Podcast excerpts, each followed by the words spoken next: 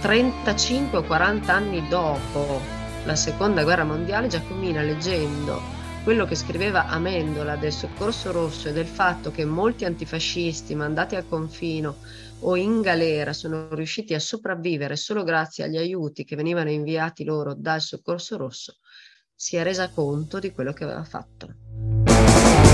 Benvenute, benvenuti e benvenute. Io sono Elena Canovi e questo è Giacomina, una serie speciale di Shirley, il podcast sui libri cacciavite, quelli che lasciano chi legge con un mucchio di viti in mano e pezzi da riassemblare, smontano idee e danno gli strumenti per crearsene di nuove, magari modificando solo leggermente quelle di prima, o proprio buttandole all'aria. Eccoci al quarto e ultimo episodio di questa serie.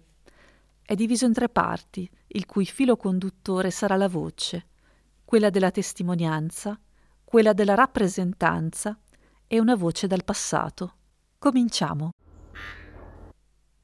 C'è una foto scattata nel settembre del 1944 a Reggio Emilia.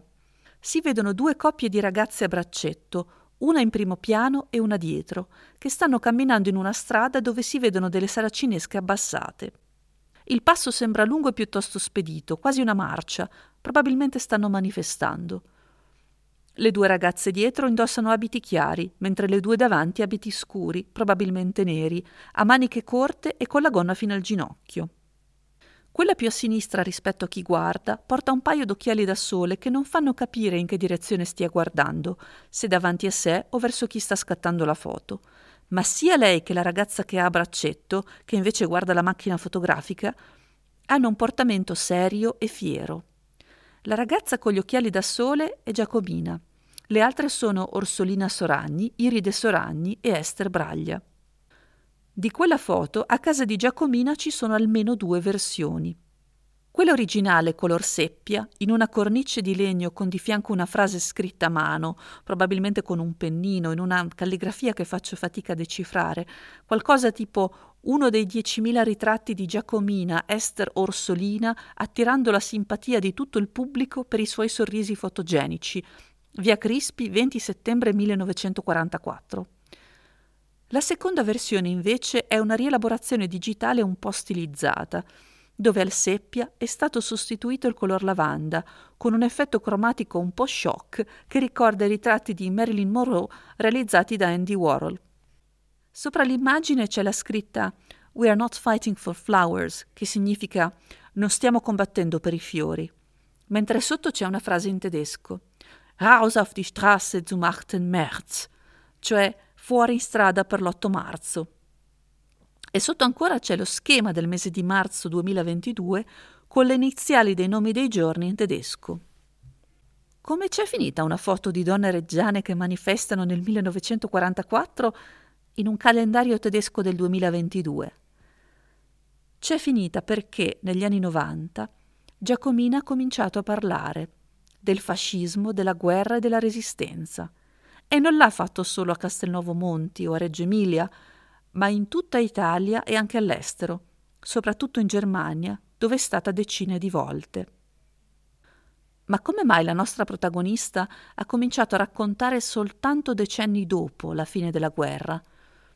Ci sono due ragioni, una comune a molte persone che hanno vissuto la seconda guerra mondiale e una proprio personale di Giacomina. La prima ragione la spiega il giornalista Adriano Arati, che è anche collaboratore di Istoreco, l'Istituto per la storia della resistenza della società contemporanea di Reggio Emilia, istituzione che avrà un ruolo molto importante in questa puntata. Non lo trovavano qualcosa da raccontare, che è surreale. I testimoni dell'Olocausto ci hanno iniziato tutti a parlare a 70 anni, prima si vergognavano per dirti. Qua in questo caso non c'è la vergogna, ma era, vabbè, ma poi cosa abbiamo fatto? E, e un'altra cosa che fa molto ridere è che quando inizia questi percorsi, inizia a sentire Giacomina, Anita Malavasi, che era un'altra partigiana, la Teresa Vergalli, che è ancora viva, i vecchi dell'ABI, ma cosa andiamo a sentire? Perché parlare con le donne? Abbiamo già raccontato tutto noi. Che non era maschile, cioè non so come dire, era, era maschismo, certo, ma non era voluto, era, era quella cultura, cioè era quella cultura. La seconda ragione, invece, è questo passaggio del libro Un'isola di Giorgio Amendola. Sentivo direttamente cos'era la fame dei braccianti pugliesi, quella di cui mi aveva parlato Di Vittorio a Parigi. Ecco le due Italie. Le famiglie dei braccianti emiliani mandano periodicamente sussidi in denaro e ricchi pacchi di generi alimentari, spesso frutto di iniziative collettive del soccorso rosso locale. I braccianti pugliesi non ricevono nulla da casa e sono costretti invece a mandare a casa i loro risparmi. A Giacomina questo passaggio fa scattare qualcosa in testa, un clic, un'epifania, per cui improvvisamente si rende conto dell'impatto e delle conseguenze di ciò che aveva fatto tanti anni prima, sia col soccorso rosso, al quale partecipò da poco più che bambina, sia successivamente con la resistenza. Lo spiegano meglio Giacomina stessa e la professoressa Lorena Carrara. C'è un libro di Amendola che descrive tutta la sua vita eh, come esiliato, cioè fuori eh, in Italia, ma e, e che viveva con... Quindi il suo padre era stato un senatore, però lui era, non aveva da mangiare, erano là e ci arrivava il soccorso rosso. Ah. E questa è stata la mia prima battaglia. Andavo a prendere queste buste, però solo dopo il, il libro di Amendolo ho capito la, la, l'importanza del soccorso rosso, di questi due soldini che davamo alle famiglie che avevano dei bambini, perché molti erano in Francia scappati, gli uomini, gli uomini sì, e a casa c'erano le famiglie e la fame. Eh, mm. E quindi questo mi sono sentito importante. Vorrei far notare che Giacomina si è resa conto di quello che aveva fatto. Lei ha partecipato al Soccorso Rosso, un'associazione di cui non si sa praticamente niente perché era tutto clandestino e per fortuna perché sennò probabilmente non avrebbero fatto nulla se non fossero stati così bravi a stare nascosti. E ehm, lei l'ha capito leggendo un libro di Amendola eh, 35 o 40 anni dopo la seconda guerra mondiale, Giacomina leggendo quello che scriveva Amendola del soccorso rosso e del fatto che molti antifascisti mandati al confino o in galera sono riusciti a sopravvivere solo grazie agli aiuti che venivano inviati loro dal soccorso rosso, si è resa conto di quello che aveva fatto. E da quel momento, siamo ormai negli anni 90, Giacomina decide che la sua storia la deve raccontare a più persone possibile perché non è soltanto la sua, ma, come mi ha detto qualche giorno fa, è anche quella di tante donne che devono essere ricordate e onorate. La sua attività è instancabile nelle scuole, nei teatri, alle commemorazioni, pure in televisione. E tra le varie iniziative ce n'è una che io non conoscevo, ma che secondo me è notevole, quella dei sentieri partigiani. Ce ne parla Adriano Arati quando iniziano il percorso dei sentieri partigiani, un percorso che ormai inizia 25 anni fa, grazie al fortissimo rapporto che c'è da sempre tra Istoreco e la Germania, inizia ad arrivare le prime associazioni giovanili tedesche che vengono a fare dei viaggi di approfondimento. In Italia, eh, in approfondimento storico, molti vengono a conoscere la storia della seconda guerra mondiale, uniscono questo all'aspetto che ora è molto più interessante, diciamo, anche valorizzato all'epoca poco dell'escursionismo. Quindi ci sono proprio delle, queste attività per cui questi ragazzi e queste ragazze vengono a camminare nelle zone del crinale accompagnate dai partigiani e dalle partigiane che magari dimostrano dove c'era una, un luogo, un rifugio, dove c'era magari dove c'è stata una battaglia, insomma tanti aspetti. Adesso fanno fatica perché i partigiani rimasti sono pochi sono insomma tutti molto anziani, ma all'epoca erano persone ancora in forma che erano accompagnati sui luoghi. E Giacomini in questo diventa fondamentale perché lei non racconta la montagna, ma racconta un'esperienza che è ancora più articolata, che è quella del prima e del dopo, e dell'impegno femminile.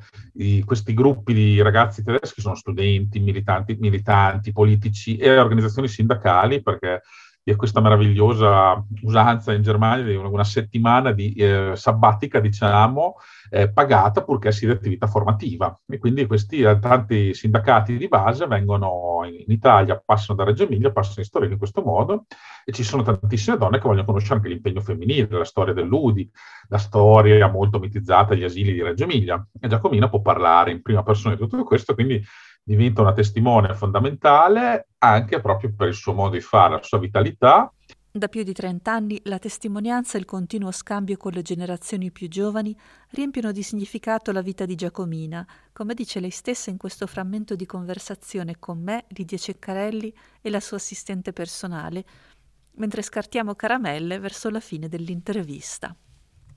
Però quando i ragazzi hanno cominciato un po' a crescere, io con, con l'aiuto cioè degli storico, ho cominciato ad andare in Germania e sono stata in Germania 20 o 25 volte. In, sì, so, siamo andati molte volte in, nelle scuole eh, dove insegnavano italiano e tedesco, poi questo Mattia si eh, traduceva sono andata da tutte le parti, da Hamburgo, da, da Berlino, da e, e quindi e poi dopo è cominciato ad arrivare i sentieri partigiani, i turisti tedeschi. C'era degli anni che ho, ho ricevuto fino a 1200-1300 giovani. Ieri l'altro ne avevo 18 in casa. Eh, ma ho sentito la confusione, mi faccio al balcone, c'era tutto il cortile, la strada piena di gente. Quelli erano tutti un gruppo di... Che erano venuti salutati. Mi erano venuti... Eh. Sì, ma ieri l'altro. Eh, ancora un altro? No, dovevo riceverli sotto al portico, però c'era aria e non voglio rischiare. No. Sono stata a Busana due volte in settembre. Eh. Ah. Una volta ce n'erano 95 e l'altra volta ce n'erano 110 che dormivano lì e avevano fatto tutto a piedi il crinale. Perché in Germania c'è una legge particolare. Chi lavora anche, per esempio, quelli che sono venuti qui l'altro giorno, erano tutti giovani da 19 a 20 anni, 25 anni tutti operai della Volkswagen. Ah. Io li ho ricevuti tanti e volentieri, ragazzi già con i piedi per terra con, sì, e con la testa eh, a posto. E, e, così, per me sono punture di, di rinfrancamento, di, di vita, ma guarda che, che, che, lucidità e che roba. Eh. Quindi fra, fra, un mese e qualche giorno sono 97. Oh, Portate benissimo. E quindi io la Germania la conosco. A 90 anni, quando ho compiuto 90 anni, eh, mi hanno invitato a Berlino i miei, i miei amici. Sì. Ho incontrato due, due teatri di, di gente che li ricorderò per finché campo. A 90 anni, sì. Cioè una cosa che è rimasta, che anche eh, il 25 aprile quando c'era la malattia, che non abbiamo fatto il 25 aprile, mi è arrivato più di 70, di 70 biglietti di augurio. Quando ho aperto la cassetta della posta sono volati tutti, che è stata una cosa... Per me sono le cose più belle. Io ho sempre la casa piena di fiori. Eh, eh sì, e di gente, di... poi va nelle scuole anche. Nelle scuole, nelle scuole sì, sono stata a Ramiseto, sono stata a Ramiseto già, già ammalata così, nelle scuole medie. Guarda, c'è una soddisfazione parlare con i ragazzi che, che non, non per, stanno, sono attenti e capiscono tutti, eh, sì. hanno proprio il cervello sgombro. Invece quando si è un po' più avanti a volte, ma perché non si vuole ascoltare uno, non si vuole ascoltare l'altro. Invece i ragazzi sono aperti proprio. Sono spontanei anche nelle domande. Eh? Poi l'altra soddisfazione grande è, ho avuto che ho il libro, una, un'università tedesca ha fatto uno studio sui nostri asili. Ah. E allora io sono in prima pagina, wow, bellissimo. Davvero? Ha fatto uno studio e, e scritto in tedesco, inglese italiano. e italiano. È andato fino e ha viaggiato molto quel, quello studio lì. E queste tre professoresse sono venute qui da me per molto tempo, tempo perché hanno voluto scrivere veramente eh. delle cose, delle cose giuste. Io dico che in fondo ho avuto tante disgrazie, ma sono stata anche fortunata. E poi immagino che cioè, continuamente parlare con persone di generazioni diverse sia qualcosa di, di meraviglioso, cioè lei raccontare ma dall'altra parte anche avere, ascoltare quello che viene dalle generazioni più giovani. Tu non lo puoi immaginare perché la vecchiaia ti deprime un po', eh? siamo sinceri. E, e io, io, per esempio, anche lei lo può dire, non c'è un giorno che non ho qualcuno che viene a parlare con me. Casa Bianca riposa, qua sempre la porta aperta per tutti gli amici, tutti vengano, ne, solo chiedono permesso e entrano. Che meraviglia. Nessuno lo chiama e dice mm. posso venire, non posso, aprono la porta e entrano e lei parla con tutti, fa amicizia con tutti. Ma è perché il vantaggio è tutto mio, il 90%. E lei vive in questa casa molto bella, molto grande, con un bel giardino e in epoca pre-Covid era sempre una festa perché arrivavano 30 ragazzi che si sedevano nel giardino, lei raccontava per ore e quindi era tutto perfetto. Raccontava lì, lei teneva a raccontare o lì o a poca distanza da casa sua nel centro di Castelnuovo dove c'è un famoso monumento per le donne partigiane resistenti e lei è in un, in un, par- in un parco, anche quello, e quindi anche lei le, le piaceva molto mettersi con la sua seggiolina e raccontare attorno a quello. Lo fa per i ragazzi, lo fa per questi studenti stranieri, lo fa per i ragazzi italiani, l'ha fatto in un momento molto bello con dei richiedenti asilo che non conoscono nulla della storia italiana e hanno parlato con lei e poi da lì è diventata una nostra testimonial, molto, essendo molto efficace, una testimonial che è piaciuta molto, e quindi ha parlato tante volte anche per quello che è il progetto principale di Storeco, che è viaggio, il viaggio della memoria. Il viaggio della memoria che se ne fanno tanti, ma questo possiamo dire con orgoglio, Storeco, cioè Reggio Emilia, ha un viaggio della memoria molto seguito, che ogni anno coinvolge più di mille studenti delle scuole superiori reggiane. Mm, nel 2023 verrà rifatto, si tornerà a Praga dopo due anni di pausa dovuta. E Giacomina è sempre stata una delle testimoni principali perché l'idea era sempre di preparare tutte le classi che fanno il viaggio, non una gita, ma un percorso formativo con incontri in classe e due incontri con testimoni, un resistente e una vittima della pressione nazista.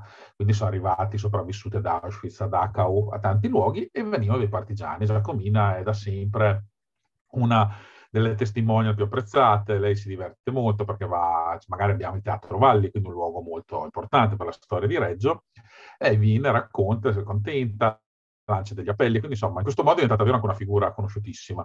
Che in tutta la provincia ci sono generazioni intere che sono passate davanti a lei. E questa è, per fortuna, tante sue attività sono state documentate, anche il volume è stato documentato proprio per un momento di documentazione, di racconto per questo perché il Novecento è cruciale per quello che è l'Europa oggi quantomeno, eh, purtroppo i testimoni nell'anagrafe non perdona, piano piano stanno scomparendo. E quando non ci saranno più, i, le testimonianze potranno essere date dai luoghi, che sono fondamentali, ma anche perché quei luoghi li ha vissuti, di cui magari abbiamo tenuto testimonianze sotto traccia di libro, di video. Durante la pandemia, il 23 aprile 2021, Giacomina è stata anche protagonista, insieme a Giglio Mazzi, un altro partigiano, di una diretta su YouTube dalla Sala del Tricolore di Reggio Emilia, organizzata da Istoreco e seguita da migliaia di studenti in collegamento da tutta Italia che hanno ascoltato le loro testimonianze. Buongiorno a tutte voi, buongiorno a tutte le scuole, scuole medie, scuole superiori che vi siete collegati. Buongiorno qui dal municipio della città di Reggio Emilia. Siamo qui stamattina per ascoltare due testimoni partigiani. Vorrei concludere questa prima parte di puntata con una riflessione più generale sulla lunga storia al centro di questa serie. C'è una parola infatti che ancora non ho usato ed è femminismo. Nei mesi scorsi, leggendo e ascoltando la storia di Giacomina, ho immediatamente pensato, cavoli, lei è davvero una femminista, senza alcun tentennamento nell'attribuirle quell'etichetta. Ma forse è un po' più complicato di così. Per spiegare perché, vi propongo la risposta che mi hanno dato le professoresse Salvini e Carrara alla mia domanda se per loro scrivere la biografia della partigiana castelnovese sia stato un gesto femminista. Ma allora, dunque, io credo che un po' tutti i miei gesti lo siano e mi sento di dire che anche quelli di Lorena lo siano altrettanto, ma poi vorrei che in questo magari rispondesse lei. Eh, sì, per me ogni gesto è, è, è, femminista e ogni racconto di vita privata in qualche modo porta poi al politico, no? quindi per me questo è un, è un, un modus operandi che mi appartiene, che sento mio. Poi però bisogna stare attenti a non, a non, far, a, non mettere eh, questa parola di fianco a Giacomina, perché Giacomina da donna dei suoi tempi, la parola femminista la guarda con un po' di riluttanza, con un po' di sospetto. Lei dice di non essere femminista. Poi se andiamo a leggere ogni, ogni singola pagina del libro, eh, noi, noi donne del 2022 rileggiamo nei suoi gesti tanto di femminismo, cioè tanto femminismo, però lei non lo, non la, non, non, non lo sente tale lei la sente come un suo, un suo dovere, lei sente di aver fatto quello che doveva fare, né, più né meno, quello che doveva fare. E, e quindi per, per rispetto no, a, una, a, a, un, a una formazione politica, ideale, di valori che è diversa dalla, dalla nostra, credo che eh, il mio è un gesto femminista perché questo è quello che io sento e stando sempre però molto attenti a non far arrabbiare con Giacomina perché la parola la usa un po' più con le pinze, ecco. No, magari anche tu eh, cosa, No, cosa sono d'accordo in pieno con quanto ha detto Elisabetta. Aggiungerei solo che secondo me nella parola partigiana, che è quella che Giacomina sceglie per eh, definirsi, abbiamo intitolato un, un capitolo a Berlino da partigiana, per lei quello è l'orgoglio massimo, io penso che nel suo essere partigiana si possano comprendere, riassumere tutte le pratiche che noi oggi potremmo far rientrare nella categoria di pratiche femministe che lei ha messo in atto nell'arco della sua vita, di attivista, di politica, di sindacalista, eh, di appartenente ai gruppi di difesa della donna. Eh, lei anzi a volte è perfino troppo avanti su certi temi. Lei dice a un certo punto i gruppi di difesa della donna in realtà non erano di difesa della donna, ma erano gruppi di donne in difesa degli uomini. cioè, proprio lei è pienamente consapevole e nelle pratiche quotidiane, nelle pratiche piccole che però tutte messe insieme, ognuna il suo pezzettino, possono fare la differenza e soprattutto in un punto, quando lei dice io mi sono saputa mettere in ascolto delle donne che in montagna non avevano nessuna idea dei loro diritti, de, di cosa volesse dire diritto di voto, emancipazione, perché all'epoca si usava questa parola, eh, pari dignità, pari retribuzione, ecco lì eh, quando lei si mette in ascolto è una pratica che io e Elisabetta, condividendo quanto avremmo voluto dire in questa giornata, abbiamo definito entrambe femminista. Quindi e anche noi a nostra volta ci siamo messi in ascolto delle sue parole per, per cercare di divulgarle al massimo e di dare ancora più potenza a quello che è il suo racconto. Ecco. Il giorno che ho intervistato Giacomina ho sperimentato in prima persona quanto, oltre ad essere una narratrice, sia anche un'eccellente ascoltatrice. Per esempio, mi ha chiesto cosa faccio di lavoro e quando ci siamo salutate me l'ha ripetuto con parole sue, semplici, ma senza dubbio corrette. E questo perché non me l'ha chiesto tanto per parlare, ma mossa da sincera curiosità e voglia di capire. L'ascolto intergenerazionale emerge quindi come fil rouge di questa storia, quello che mette attorno a un tavolo oppure su un sentiero del crinale dell'Appennino tutte le generazioni, per fare in modo che nessuna sia invisibilizzata o lasciata indietro e che ognuna veda il mondo narrato con lo sguardo dell'altra. E questo con la consapevolezza, anzi la certezza, che attorno a quello stesso tavolo ci saranno naturalmente conflitti, perché ogni generazione, o più in generale ogni gruppo sociale, porta istanze, bisogni, aspettative e, quando presenti, idee di femminismo diverse. Avendo in mente queste differenze, arriviamo così alla seconda parte di questa puntata. Se ricordate, nel secondo episodio Giacomina ha elencato una serie di parole che sono state per lei una guida, libertà, voto, democrazia, diritti, parità e la già citata emancipazione. Ascoltare la sua esperienza serve quindi anche a ricostruire la storia di queste istanze, per capire come siano cambiate, come declinarle in un mondo che nel frattempo si è radicalmente trasformato, se abbiano avuto risposta, se ce ne siano di nuove, pensiamo per esempio alla giustizia climatica, e in ultima analisi per capire quale sia il lavoro ancora da fare. Ed è su queste domande che vorrei concentrarmi ora, applicandole a una delle questioni cruciali nelle battaglie di Giacomina e che lei stessa cita più spesso, e cioè il diritto di voto. Infatti, se è vero che dal 1946 anche le donne possono votare, è altrettanto vero che nel nostro paese ancora moltissime persone, ingiustamente, questo diritto non ce l'hanno o si trovano davanti enormi ostacoli quando si tratta di esercitarlo. Penso a tutti i miei concittadini e a tutte le mie concittadine che sono nate o vivono in Italia fin dall'infanzia, la cui unica, tra virgolette, colpa è non avere genitori o antenati italiani e per questo non hanno la cittadinanza. Il fatto che non abbiano la possibilità di rappresentarsi politicamente è una violazione gravissima dei loro diritti ed è dovere di chi questo diritto ce l'ha, tra cui io stessa, portare questa istanza nelle opportune sedi politiche e non mollare finché non viene pienamente accolta. Su questo argomento consiglio caldamente di ascoltare il podcast La mia parte di Leila Belhadi Mohamed e in particolare il primo episodio che si intitola Solo un pezzo di carta, che contiene testimonianze dirette di persone prive della cittadinanza italiana e quindi di diritto di voto e sulle conseguenze nelle loro vite. E poi penso alle persone che sì, sulla carta potrebbero pure votare, ma che nella pratica riscontrano grandi difficoltà. Questo è il fenomeno che in una relazione ministeriale del 2022 che trovate linkata nella sinossi è chiamato astensionismo involontario. Una delle cause principali è la mancanza di meccanismi di voto per chi è fuori sede. Questo problema riguarda circa 5 milioni di persone. Un'altra causa è la limitata accessibilità fisica dei seggi. A questo proposito vorrei proporvi la testimonianza di Elena Paolini e Maria Chiara Paolini, attiviste per i diritti delle persone disabili, blogger, formatrici sull'abilismo e autrici del libro Mezze persone. Ci sono vari problemi di accesso al voto per le persone disabili. In generale sono un po' gli stessi problemi che si trovano nella vita quotidiana, quindi mancanza di accessibilità, una sfilza di certificati medici da presentare per dimostrare la disabilità, eccetera.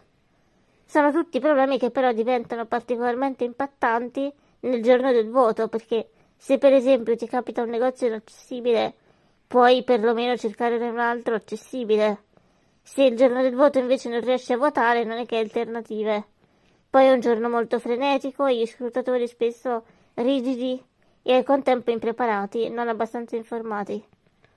Un problema può essere proprio l'accesso all'edificio. Molti seggi sono ancora inaccessibili. Eh, molte persone disabili quindi non vanno al seggio più vicino a casa, ma magari devono fare più strada.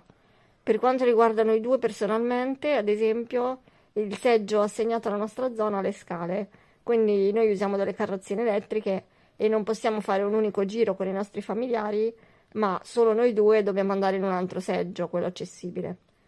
E, um, abbiamo chiesto um, sui social di condividere esperienze di voto andato male e una persona ci ha scritto che siccome la scuola non era accessibile ha dovuto votare fuori davanti a tutti. Poi, per quanto riguarda le cabine elettorali, le cabine stesse spesso non sono molto accessibili per le persone, ad esempio, con disabilità motoria. Abbiamo fatto un sondaggio su Instagram e molte persone hanno segnalato il problema del tavolino troppo alto o anche troppo piccolo, oppure la cabina dietro eh, che non si chiude bene se la carrozzina è grossa. E poi ovviamente c'è un problema ancora più grosso di privacy per le tantissime persone che non riescono fisicamente ad apporre la X, o per problemi di movimento o per cecità, ad esempio. Quindi queste persone devono necessariamente far votare fisicamente un accompagnatore, che può essere un amico, un familiare o un assistente a cui sei costretto a far sapere il tuo voto, o addirittura una persona abusante che non ti permette di votare quello che vuoi. Questo perché ancora nel 2023 non c'è il voto elettronico ma ancora c'è il voto con la carta e la matita. Sì, poi chiaramente c'è tutto il problema, se non sei autosufficiente, del con chi vado a votare, perché ricordiamo che l'assistenza nella gran parte dei casi non è garantita. Eh, l'assistenza quotidiana per fare insomma le cose di tutti i giorni e te la devi pagare tu. Però questo ovviamente è un problema che c'è tutto l'anno. Poi, per chi non può muoversi da casa, il voto a domicilio è complicato. Uh, devi fare domande in anticipo in dei giorni precisi, prefissati e presentare dei documenti, un certificato medico recente che attesta che non puoi muoverti e una tua dichiarazione.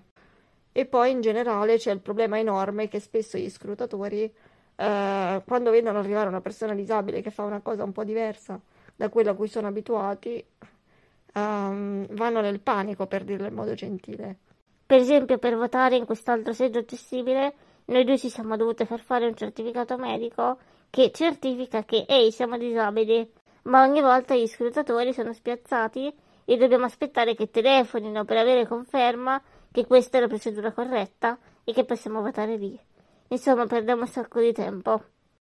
O una ragazza ci ha scritto che il suo nonno cieco deve aspettare ogni volta 30-40 minuti a cercare di convincere i componenti del seggio che ha diritto al voto assistito, anche se ha il timbro sulla cartella elettorale.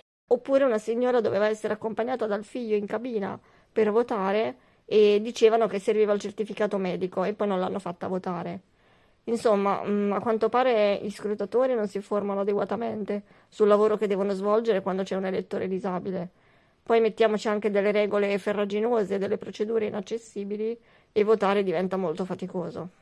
Un altro meccanismo molto subdolo che limita il diritto di voto è dato dall'esistenza di leggi che, traducendo un'escludente visione binaria dei generi, ormai ampiamente superata, prevedono file, liste e registri separati per uomini e donne, perpetrando così una violenza simbolica di stampo transfobico che costringe le persone trans o non binarie o a rendersi vulnerabili o invisibilizzare la loro identità o rinunciare del tutto al voto.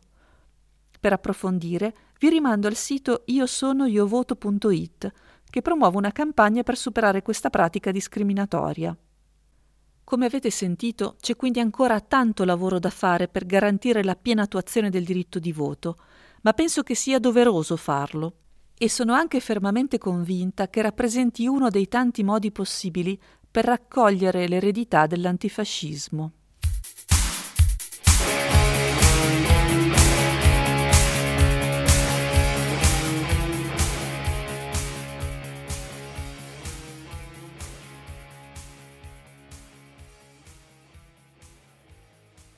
Questa serie podcast potrebbe finire qua, con la testa nell'oggi. Ma prima di concludere voglio invece ritornare dove abbiamo cominciato, alla vigilia della Seconda Guerra Mondiale, e raccontarvi, anzi farvi raccontare, un'altra storia, quella di un soldato reggiano a cui non è stato possibile scappare dal treno all'indomani dell'8 settembre 1943, ma che per fortuna nel 1945 è tornato a casa e che pochi giorni fa è stato ricordato come meritava. Allora quando sono stati lì hanno visto che c'era da mangiare per tutti, si sono messi dietro, hanno mangiato, hanno bevuto, per bene, poi sono andati a dormire. L'orsetto aveva sempre la spada qua, lui non la pensava mai. E dice se qualcuno salta fuori di notte, gli faccio così, vieni giorno, nessuno ci viene. C'era tre fucili da caccia, dice l'orsetto. C'era anche la campanella, c'era una torretta con la campana, si tirava la corda, suonava. Dice guardate, noi tre andiamo a caccia. E dice tu, c'era tanta roba, tu, chi vuole che rimane a casa, spacca monte di resto io. Poi. Allora dice, fai da mangiare, quando è mezzogiorno, suona la campanella a. Quella che avete appena sentito è la voce di mio nonno, Aldo Ceccarelli, mentre racconta le favole ai miei cugini in una registrazione che ha almeno 32 anni, ma forse molti di più. Non so esattamente chi abbia avuto l'idea geniale di farla, ma so che ascoltarla mi emoziona tantissimo. Del nonno Aldo ricordo i suoi capelli bianchi, il suo modo lento di parlare mangiandosi le parole, il fatto che andasse a letto molto presto e l'odore di colla da scarpe nel suo laboratorio. Ma ricordo anche che raccontava spesso di quando, durante la Seconda Guerra Mondiale, fu prigioniero in un campo di concentramento in Germania. Avete già incontrato in questo podcast la voce di Lidia Ceccarelli. Lei è una delle figlie di Aldo e la sorella di mia mamma. Negli scorsi mesi, insieme a sua figlia Martina Bianchi e con l'aiuto di Istoreco, Lidia ha ricostruito la storia del nonno Aldo, recuperando i documenti che attestano la sua prigionia e poi la sua liberazione. Ecco il racconto di Lidia. Sette anni. Sette lunghi anni sono quelli vissuti da mio padre Aldo, prima come soldato, poi in guerra, infine come prigioniero in Germania. A casa parlava poco di quel periodo. Quando i ricordi riaffioravano, dalle parole e dal suo viso trasparivano non solo tristezza, ma anche un po' di amarezza e delusione. Aldo, classe 1913, comune di Carpineti, è arruolato nel maggio del 1933 e richiamato alle armi per esigenze militari il 7 gennaio del 41. È assegnato al 6 Reggimento Artieri, 56esima compagnia mista, fronte greco-albanese. Il 15 marzo del 41 si imbarca a Bari sul piroscafo Donizetti con destinazione Durazzo. Durante la traversata conosce Mario Bonati di Pavullo nel Frignano. Diventano amici e compagni inseparabili. I due condividono la stessa sorte in guerra e durante la prigionia in Germania, sostenendosi l'un l'altro. Sul fronte di guerra Aldo è impegnato in due campagne, la prima nella primavera del 1941, la seconda dall'autunno del 42 fino all'8 settembre del 43, quando il famoso armistizio cambia per sempre non solo la sorte della nazione, ma anche la vita di ciascun soldato. Quel giorno, ricorda mio padre, il comandante ci radunò per spiegarci che non ricevevano più ordini dai superiori. L'esercito si trovava completamente allo sbando. Ogni soldato da quel momento doveva dec- decidere da solo il da farsi. Nemmeno il tempo per realizzare quello che stava succedendo, che il giorno seguente, il 9 settembre 1943, mio padre viene catturato dai tedeschi a Missolungi.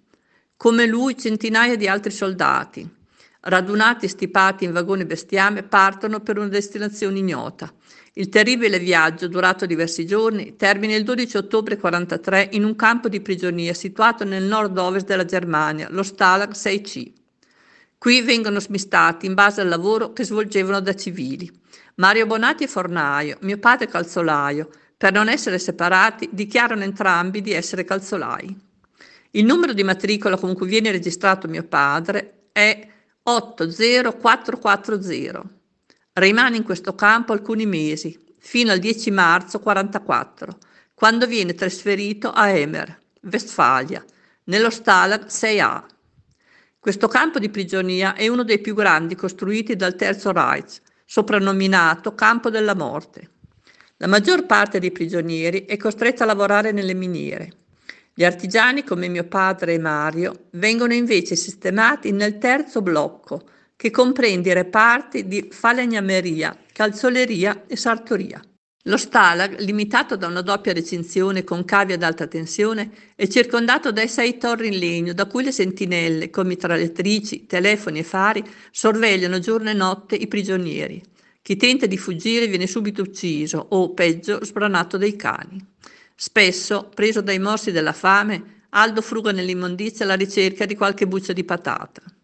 Il campo è liberato dagli americani il 4 aprile del 45 mio padre, tuttavia, lascia il campo solo dopo diversi mesi, il 27 agosto 1945, preso in carico dalla Croce Rossa Internazionale. Il viaggio per tornare a casa avviene con mezzi di fortuna e per lunghi tratti a piedi. Mentre attraversa il Po un ponte di barche, scopre da un conoscente che a casa il padre non lo attende più. È morto mesi prima.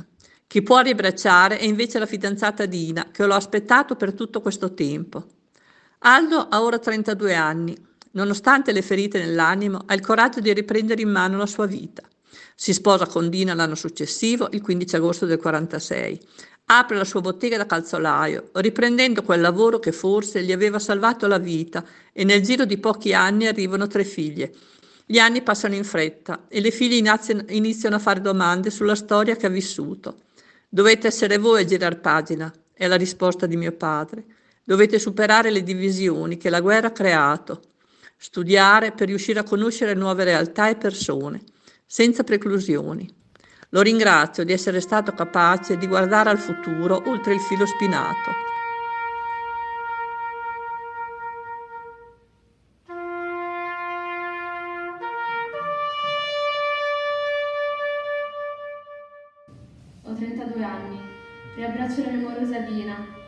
Il 5 agosto del 46.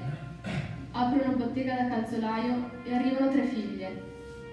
Sono riuscita a guardare oltre il filo spinato.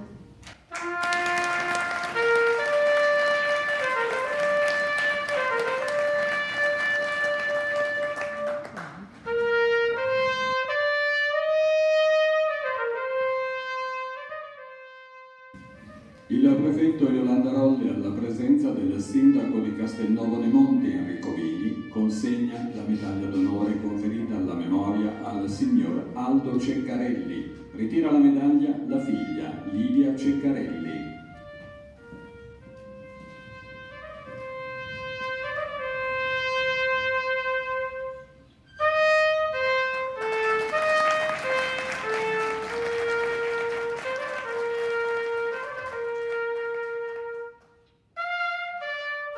Il 27 gennaio 2023, giorno della memoria, a mio nonno Aldo Ceccarelli e ad altri sette uomini è stata conferita la medaglia d'onore ai cittadini italiani deportati e internati nei lager nazisti. A suonare la tromba è stato uno dei figli di Lidia, il musicista Tiziano Bianchi. Erano presenti anche studenti e studentesse di un liceo artistico di Reggio Emilia, che hanno letto le storie dei deportati e hanno consegnato a ognuna delle famiglie un ritratto della persona insignita della medaglia. Così che il trauma devastante vissuto dal nonno e da tante altre persone, e le cui conseguenze emotive e psicologiche sono forse state interiorizzate anche dalle loro figlie e dai loro figli, pur non avendo vissuto direttamente la guerra, attraversando le generazioni si è trasformato in memoria, espressa attraverso la musica, l'arte e la letteratura. E andiamo a Carlo, e quando è stato Carlo che non tornò in Spagna. Spaccamonte. Eh, Glielo succede. beh, e allora anche quello a Spaccaferro gli è successo come a Spaccamonte. Allora,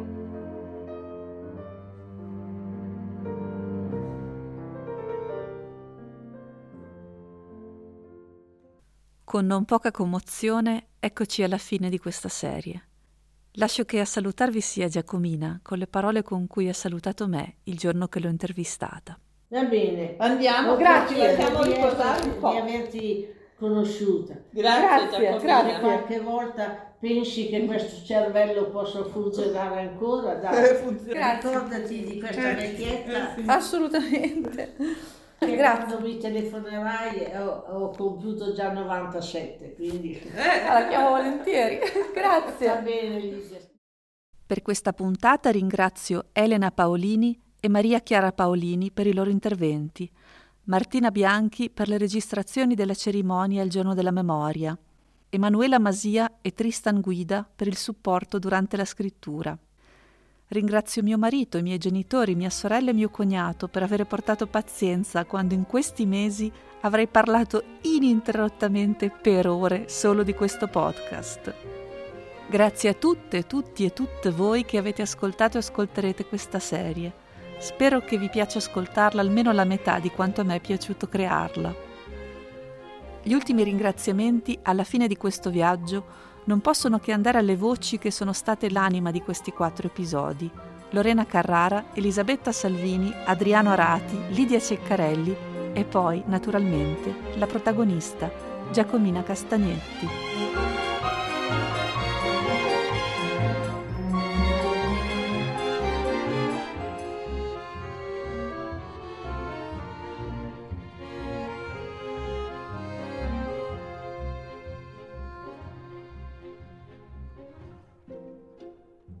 Se vi è piaciuto questo podcast e se vi va, fatemelo sapere scrivendomi su Instagram a Elena underscore Canovi o su Twitter, dove mi trovate come Elena Canovi tutto attaccato. Condividete questo episodio, parlatene o lasciate qualche stella su Spotify o Apple Podcasts. Ora vi saluto e vi ringrazio per l'ascolto. I crediti e i link dei contributi musicali sono riportati nella sinossi.